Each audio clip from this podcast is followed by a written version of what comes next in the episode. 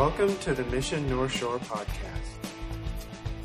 If you'd like to know more about our ministry here at the Mission, visit us online at www.themissionnorthshore.org.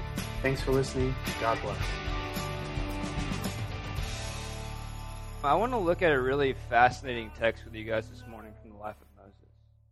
And it's over in Exodus 33, but before we get to the text, I wanted to, to pose a, a really serious question that I've really been pondering it in my heart as I've been studying the life of Moses and this text specifically over the last week. And just make an honest assessment of yourself. I think it's good to do spiritual inventory every once in a while, but how often, this is the question, how often are you absolutely desperate for the presence of God in your life? And I mean, really think about that for a second. Have you ever came to a place in your life where you wanted the presence of God more than you wanted life itself. That's a radical thing to think about. And you begin to strip away all the things that make up who you are, or at least who you think you are your giftings, your friends, your status. And you just place all these good gifts to the side, and you just said, God, I want you more than I want anything. And I believe that you're enough to satisfy everything in my soul. And I know oftentimes in my own life, I don't wake up in the morning absolutely desperate for the presence of God in my own life as often as I should be, except for the weeks I'm teaching. I'm usually at home tripping out, praying for the Shekinah glory of God just to fill my house. But typically, when I'm not teaching and I'm just a normal person, I don't often feel that desperation as often as I should on a daily basis when I wake up. I usually wake up, on the other hand, extremely thankful because we live in one of the most beautiful places on the entire face of the planet. And I'm overwhelmingly thankful that God has allowed me to live in a, a, place like this. But then I find myself, on the other hand, lacking on my desire for His presence in my everyday life. It seems to be easier just to be thankful and enamored by the gifts of God than His actual presence. But when we survey the scripture and we look at past generations of men and women who really, really knew God, we see something radically different. We see men and women who were absolutely enamored by the presence of God, and they seemed to be the most satisfied when they were in His presence. And the men are going through this book right now, the A.W. Tozer Pursuit of God, and that's what the book's all about. And when you read through that book, it's just like, wow, this, this guy wanted the presence of God more than he wanted anything in his entire life. Look what King David said, Psalm 16:11. He said, "You make known to me the path of life. In your presence there's the fullness of joy. At your right hand there are pleasures forevermore." That's that's a beautiful scripture. And I believe many of us had had this Psalm 16:11 moment in our lives where we had that, that moment in prayer with God. And we knew that we knew that in that moment that we just experienced God in a powerful and manifest way. When we were in that surreal space where our souls were awakened to the reality of, of God, like, wow, there's a God that actually wants to commune with me. And it was a place of this sweetness. That's the best way I know how to explain it we had that moment that we knew that we knew that we were completely satisfied in who God was in His presence. Or maybe we had this experience when we were in a deep trial or some sort of heavy sin that just brought us to our knees, and when we we're in the bottom of the pit, we knew that we had nothing but the presence of God. And God reached down and touched us that way. But what I want to do today is look at Exodus 33 at three different sections of the scripture and I want to make three different points concerning the presence of God in our own lives. But before we get to the actual scripture, I want to explain a little bit of what the presence of God encompasses because it's one of those things that's kind of abstract and ethereal, and it's kind of hard to understand what is the presence of an unseen God. Because there's a difference between the omnipresence of God and the manifest presence of God and the indwelling spirit of God in the believer. So the Bible teaches from cover to cover that, that God is everywhere, right? That God is omnipresent, that God's not limited by time and space, but He is actually present in every atom and molecule throughout the entire creation. And this is not to be confused with pantheism, right? That says God is the universe. That's a radical difference. The omnipresence of God says that He is the creator and sustainer of creation, yet He is present throughout the entire creation. King David makes this way simpler to understand, super easy. He says in Psalm 139 I can never escape your spirit, I can never get away from your presence. If I go up to heaven, you are there. If I go down to the grave, you are there. Now, on the other hand, we have the manifest presence of God, which is something radically different. And the, the manifest presence of God is experienced experientially, where God manifests himself in a special and localized way. And now, this is not to say that it's always going to be a visible presence of God. And it often happens in different ways. For example, God manifested himself to Moses in the burning bush. We can also see that God manifested himself on the top of Mount Sinai through the consuming fire and the billowing smoke, and the people were absolutely terrified. You see that the very purpose of the tabernacle and the temple in the Old Testament was so that the manifest presence of God could dwell in the very middle of his people. And fast forwarding over the New Testament, we see in the book of Acts that we see the coming of the Holy Spirit. It was characterized by a violent rushing wind and tongues of fire resting on each believer. Another manifested presence of God. You see, when Peter was on top of the roof, he was praying and he had that trippy vision in Acts chapter 10, a manifestation of God. And then the final and ultimate example I'll offer here is we can see that God manifested himself through the incarnation of Christ. We see that the Gospel of John says, And the Word became flesh and dwelt among us. And we have seen his glory, glory as the only Son from the Father, full of grace and truth. What's really interesting about this, this is kind of bonus, um, that the phrase dwelt among us literally means that Christ pitched a tent that he tabernacled among us. And that's an amazing truth of the manifestation of God. And I like how the Message Bible puts it. It says the Word became flesh and blood and moved into the neighborhood. So we have the omnipresence of God and the manifest presence of God. God is here now. God will be here tonight at midnight. And God will be here in a very special way as our hearts are contingent towards wanting Him as we begin to worship He'll begin to manifest himself to us, which is always contingent if we want him or not. Now, to divide this truth a little bit deeper, just so we can kind of clear out all the haze, um, as Christians, we have the Holy Spirit living within us, right? The indwelling Spirit. But even then, the manifest presence of God is something completely different. And I say all of these things to say this that the greatest thing that bars us from experiencing the manifest presence of God in our lives is simply just a lack of wanting His presence. You see, yes, God is, is with you in an omnipresent sense. God is with you in a sense that He indwells you because you have been born again. But still, beyond all this, God desires to manifest Himself in this place in our lives individually on a day by day basis.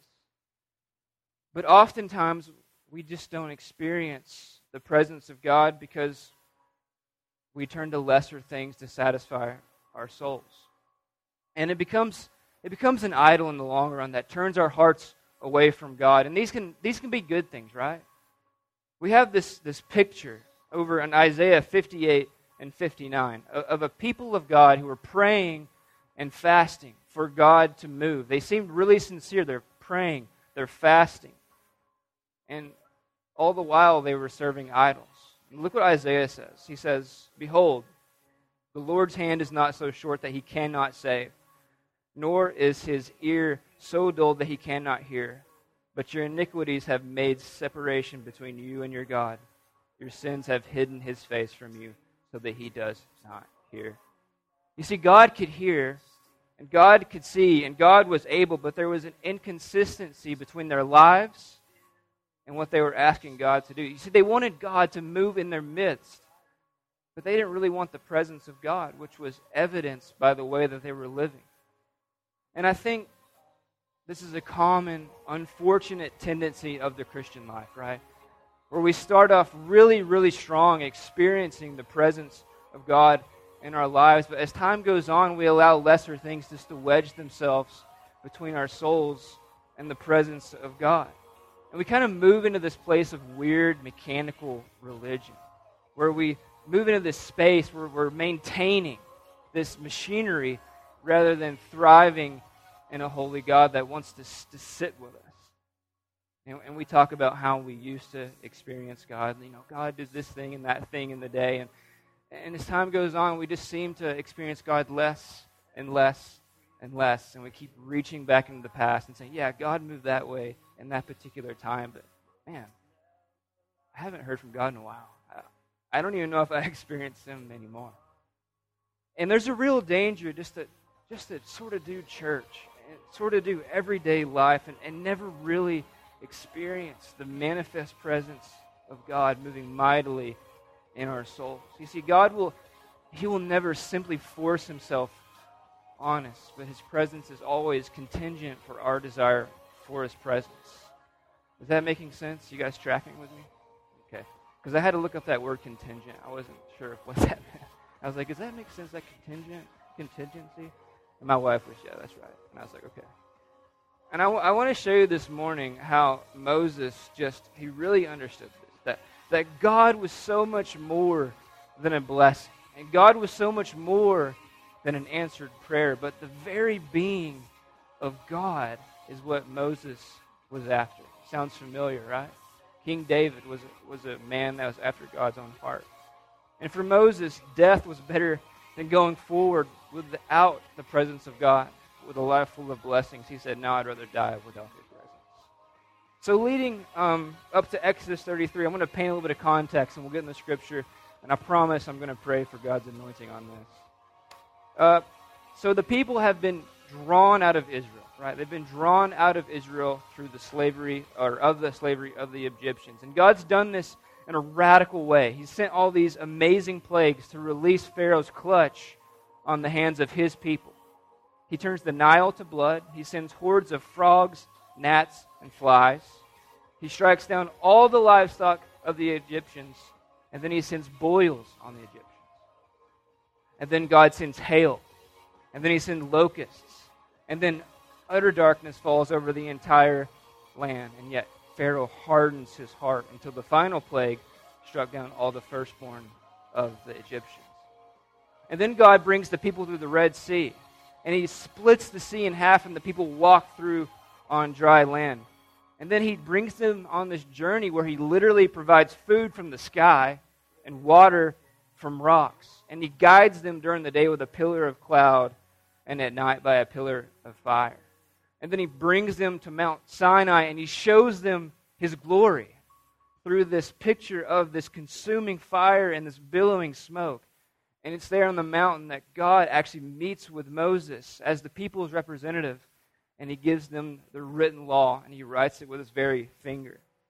And it's also there on the mountain that God talks to Moses how he's going to tabernacle in the very middle of his people. And he's given him instructions how he wants to dwell in the very middle of his people.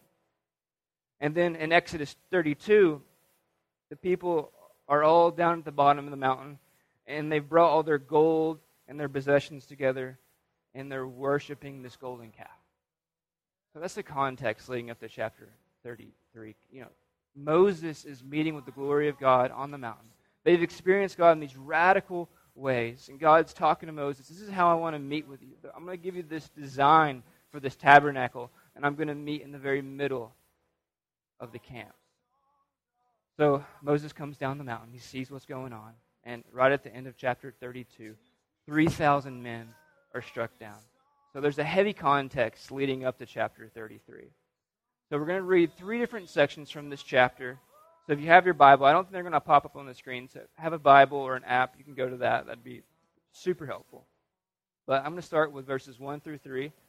I'll pray, and then we'll begin to make our first point. Chapter 33, verse 1.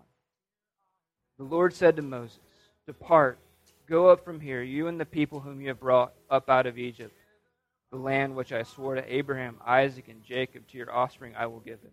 I will send an angel catch this I will send an angel before you, and I will drive out the Canaanites, the Amorites, the Hittites, the Perizzites, the Hivites, and the Jebusites.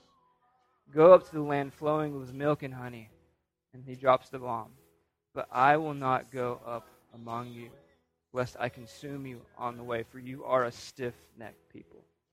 Let's pray. Lord, as we open your word, finally, as I get to it, I pray that as we search the scriptures, you would search our hearts, God, and that you would manifest yourself in our hearts in a special way as we read your word, that you would change us, that you would make us want you more than we want anything, God. Sometimes it's, it's difficult for us to, to see an unseen God, but Lord, I know that you desire to manifest yourself to us. So help us, Lord, to understand your beauty, your splendor, and how we can be completely satisfied in you. So we praise you this morning. In Jesus' name, amen. So, point number one is the presence of God should always be desired over the gifts of God. The presence of God should always be desired over the gifts of God. So, verses 1 through 3, we see here that Moses has this amazing conversation with God. And God is basically telling Moses that his presence would not continue to go with the people because of their sin with the golden calf. And yet, what's so amazing about this, the caveat, don't miss this, that he would send an angel ahead of them to drive out the enemies, to give them the, the land of milk and honey. And God is essentially saying to the people in Moses, you know, I'll, I'll give you military strength, I'll give you prosperity, I'll give you everything you want, but just, just go.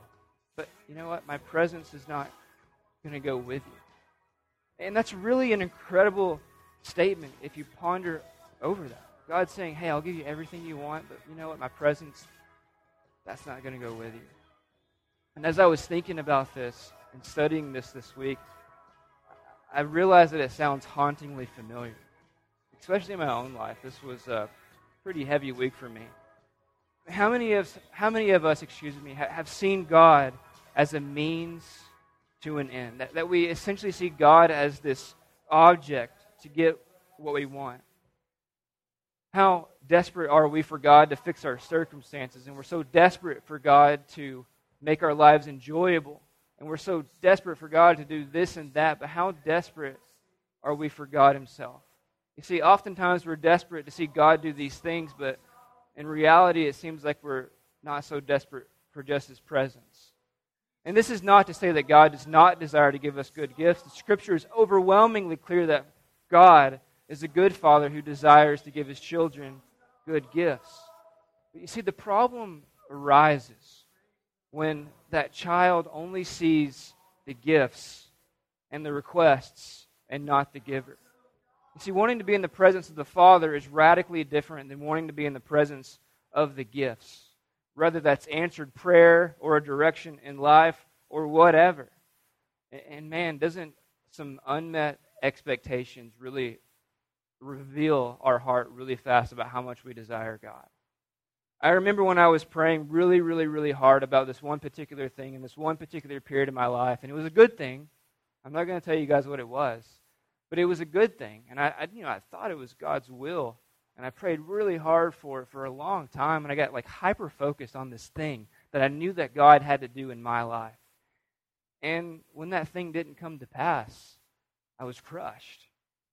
And God taught me something really cool in that season of my life that I was seeking after His direction, I was seeking after His blessings. Not even like in an overt, like prosperity, weird gospel thing, but it was like he showed me that I wanted these things, direction and blessings and all this stuff more than I actually wanted him. And that unanswered prayer was the best prayer that was ever answered in my life because it helped me behold the glory of God for the first time. I was like, wow. I understand Psalm 16:11 that in your presence is the fullness of joy. It was the best unanswered prayer if I can say that that I ever had. You see, it's true that that with Christ, you receive the forgiveness of sins. You, you receive the promise of eternal life, and you actually get the promise of heaven, which are all radically beautiful gifts. But if you really think about it, these are all just the ultimate results Follow me. These are all the ultimate results of barriers that were removed so that we could have God. And think about that. See, God can't dwell among sin. Eternal life destroys death, and the promise of heaven is dwelling with Christ forever. You see, the gospel has been distorted in our day, where you come to Christ and you get this and that, but when you come to Christ, ladies and gentlemen, you get, you get God. You, you get God. You get so much more than a Tacoma or a new surfboard or an answered prayer or direction in your life or even health. And the psalmist summed this so he summed this up so well in Psalm 73. He said, he said this.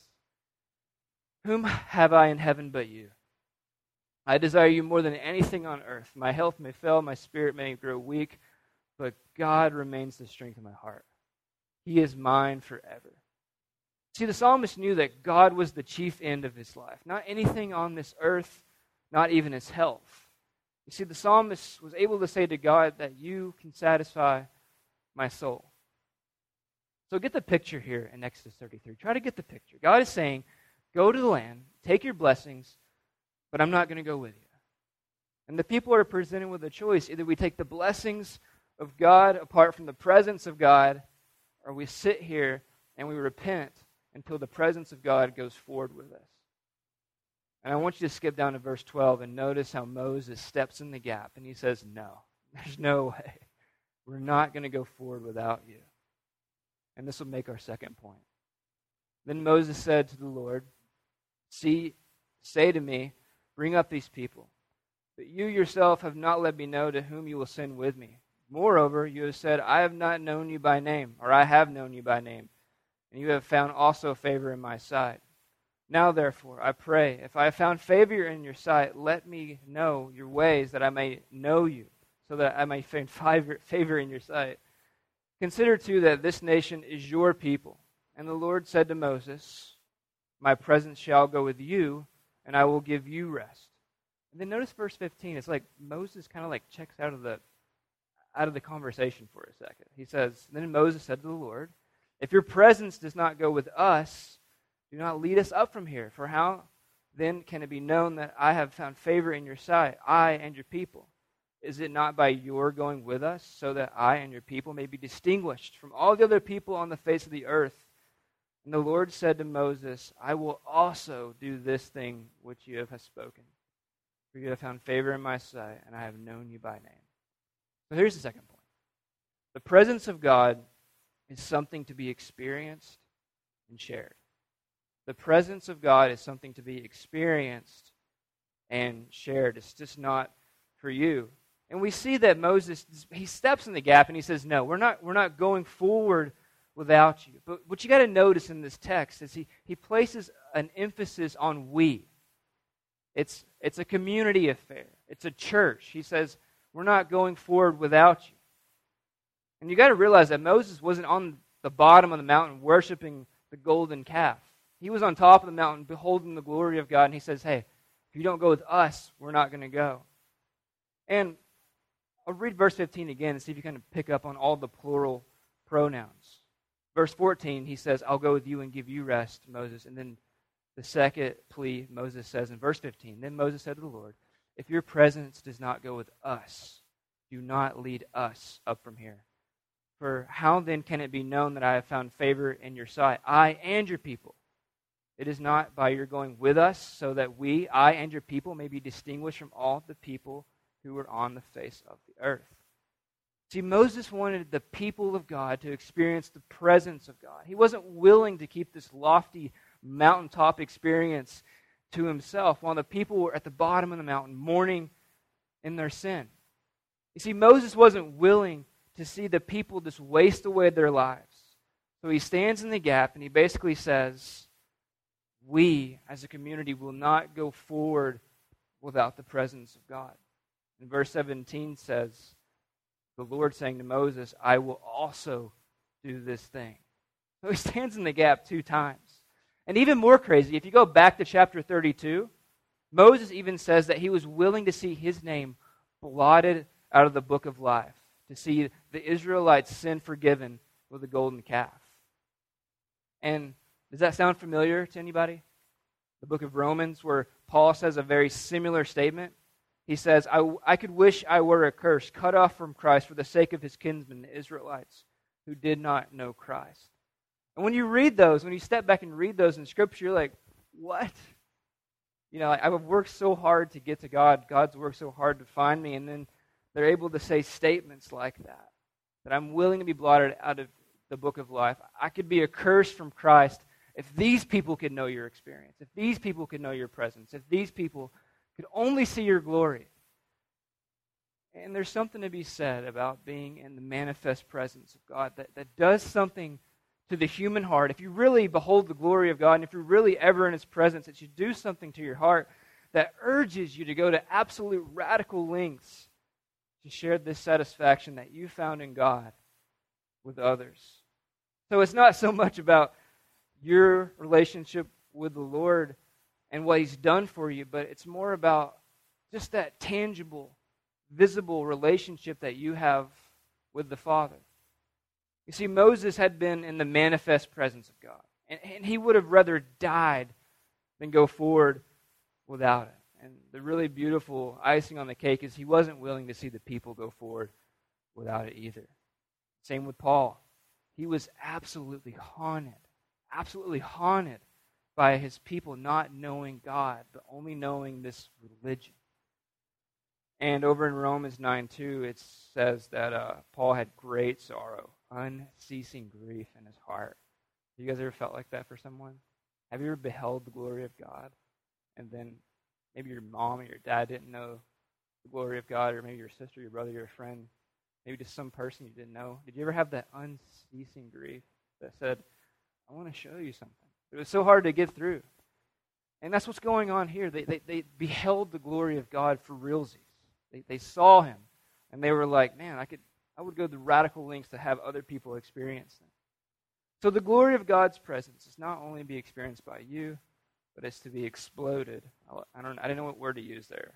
I was like, exploded sounds good, but it's to be exploded. Maybe try to let that sink in. Exploded into a desire to share with others. I like Star Wars a lot. I like. I love Star Wars, and it's ridiculous actually how much I like Star Wars. It's probably an idol, but um, my wife she hasn't seen any of the Star Wars movies. She hasn't seen any of them. There's six Star Wars movies, and they're all incredible. And I have this burden that I want I want to show her these Star Wars movies. Like, you have to see these. You have to understand the Force. You got to know Luke. And she doesn't want to see it. I'm like, oh my gosh, Lord, help me, help her. There's new ones coming out in December. And we should have that same burden to, to take our, um, our affection that we have for Christ to others. So notice in verse 18. As Moses had not seen enough of God's glory, Moses now continues, and we'll make our third point. Moses said, Please show me your glory. And the Lord said, I will make all my goodness pass before you, and I will proclaim before you my name, the Lord. And I will be gracious to whom I will be gracious, and I will show mercy on whom I will show mercy. But he said, You cannot see my face. For if a man shall see me, I'm sorry, for a man shall not see me and live. And the Lord said, Behold, there is a place by me where you shall stand on the rock. And while my glory passes by, I will put you in the cleft of that rock, and I will cover you with my hand until I have passed by. Then I will take my hand away, and you shall see my back, but my face shall not be seen. So, point number three, you're taking notes.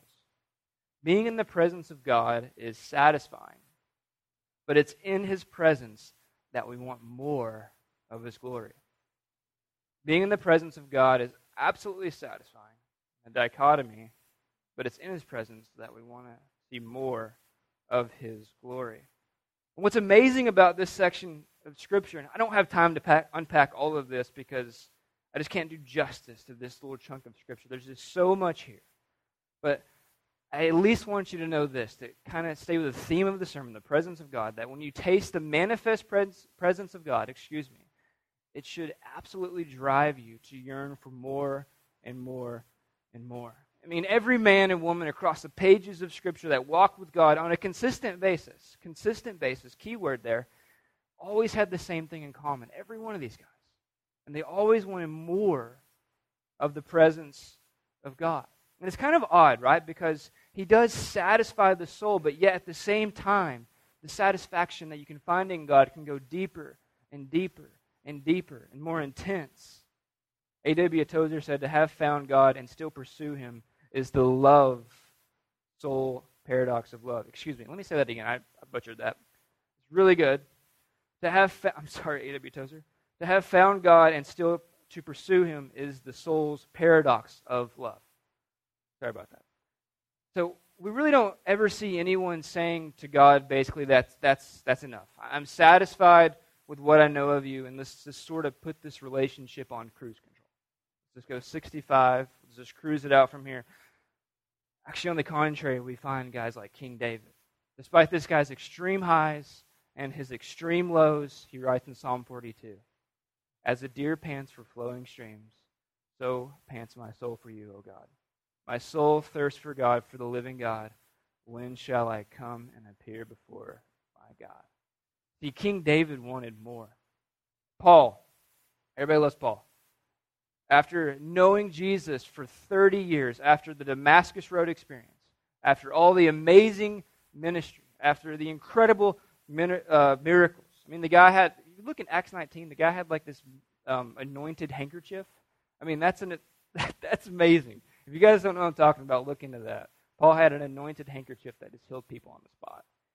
And yeah, after all this, in the book of Philippians, he writes that I may know him. And this is the end of his life. And that know means to have an experiential, intimate relationship with the Lord. At the end of his life, he writes to the Philippians, he says this that I may know him and the power of his resurrection, and may share his sufferings and becoming like him in his death. You see, Paul wanted more. He was a man that knew God so intimately, but yet at the end of his life, he still says, I want more.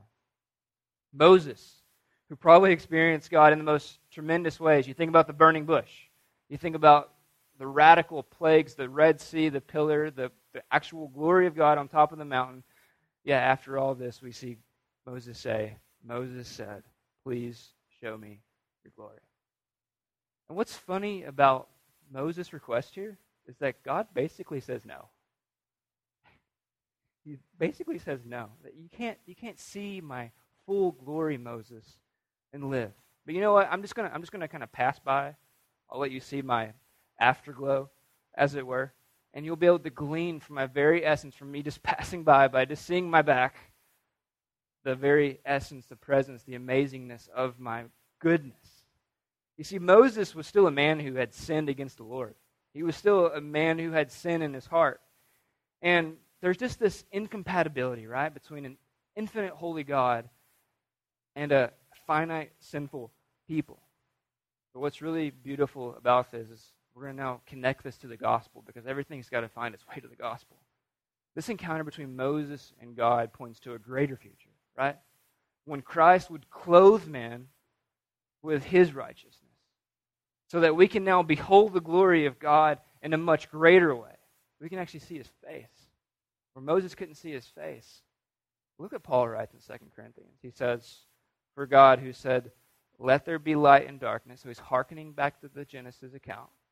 For God who said, Let there be light and darkness, has made this light shine in our hearts so that we can know the glory of God that is seen in the face of Jesus Christ. Isn't that awesome? You see, what Moses could only see partially, we can now see fully in the person of Jesus. And I mean fully in a sense that the glory of God is not veiled, right? That his glory and his presence is available to you if you would only seek his presence.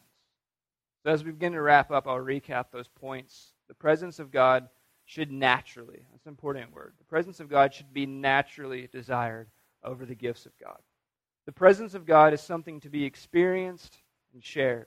And the final point it is in His presence that we are satisfied, yet we want more and more and more of His glory.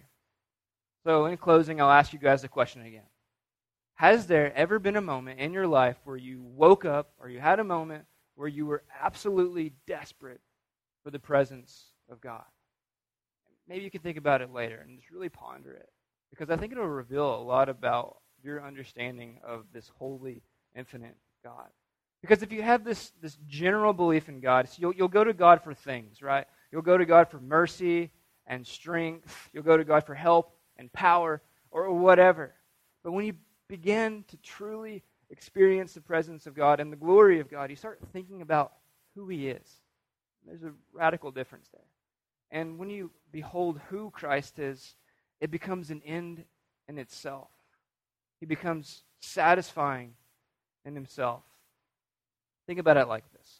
This is kind of a good way to think about it. Imagine you're watching a beautiful sunset, okay? Absolutely amazing, which is not very hard to do here because this is like the place of sunsets. But the sky is this absolutely on fire with different shades of red and orange and pink, and you just sit down to enjoy the passing skyline. You just, you know what, I'm just going to sit here with my tea and I am just going to trip out on this sunset. And then you ask yourself, why, why am I here? You think about that. You're sitting there and you, you see this, you're beholding this glorious thing, and you ask yourself, why, why am I here? What am I trying to accomplish in this particular moment? And then you would say to yourself, you're, you're not trying to accomplish anything, right? But you are finding satisfaction in just the presence of the sunset. I want to end with this quote and then we'll pray, and then we will worship.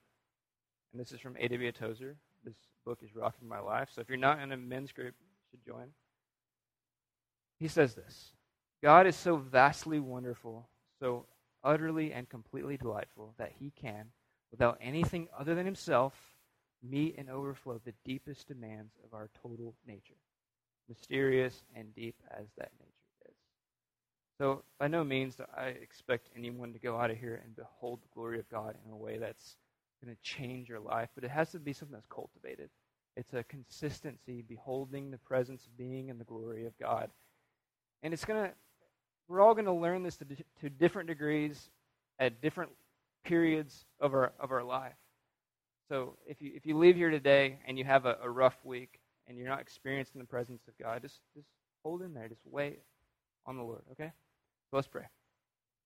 Lord, we uh, Lord, we just we praise you, and we want to behold your glory this morning. We ask that you would forgive anything in our hearts, Lord, that is not pleasing to you. That you would wipe our slate clean, even in this moment, no matter what happened this week, God.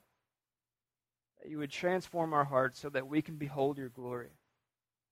I pray whatever sin is in there, God, that you would draw it out so that we can see you clearly this morning. So we ask that you would manifest yourself in the middle of your people in this place, Lord. That we would move from this place as the people who have experienced the glory and the presence of God because you are everything that our soul ever needs. So we ask, God, that you would please, God, we plead with you, we plead with you. Would you please just come and be with us in this place? not only for your glory, but for the sake of your people, Lord. And I pray for those, Lord, who, who maybe haven't experienced you in a long time, that, that they would freshly experience you this morning. That you would show yourself glorious, that you are the most satisfying thing. Help us to forsake things that are less than you, God. It's so easy to get caught up in the visceral.